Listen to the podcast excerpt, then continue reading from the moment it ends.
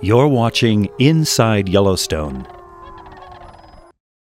Today, Yellowstone National Park is as famous for its wildlife as it is for its spectacular geology.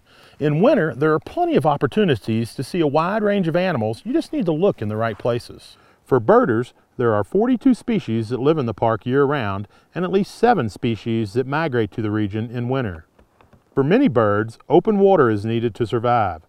Thermal runoff from the geyser basins help keep many stretches of water ice-free. These open stretches of water attract waterfowl, like trumpeter swans, that are migrating south from their nesting grounds in Canada and Alaska. There are more swans here in winter than in summer. Bald eagles, many of which spend the summer on lakes, can also be found near the open water of rivers. Away from the rivers, the best birding is at the lower elevations found in the northern sections of the park. In areas like Lamar Valley, ravens, magpies, eagles, and other scavengers can be seen on winter kill and predator killed carcasses.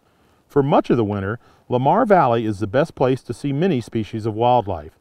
Yellowstone's wolf population is more concentrated in the park's northern range. Lamar just may be the best place on earth to watch wolves in a natural setting. If that is something that interests you, Get out at sunrise or sunset. Wolves are more active then. Watch for groups of people with spotting scopes. There is quite a contingency of wolf watchers. Find them, and more than likely you will find wolves. Wolves are more abundant in the north because of the high density of large mammals. Elk, deer, bison, pronghorn, and coyotes can be found in the open meadows.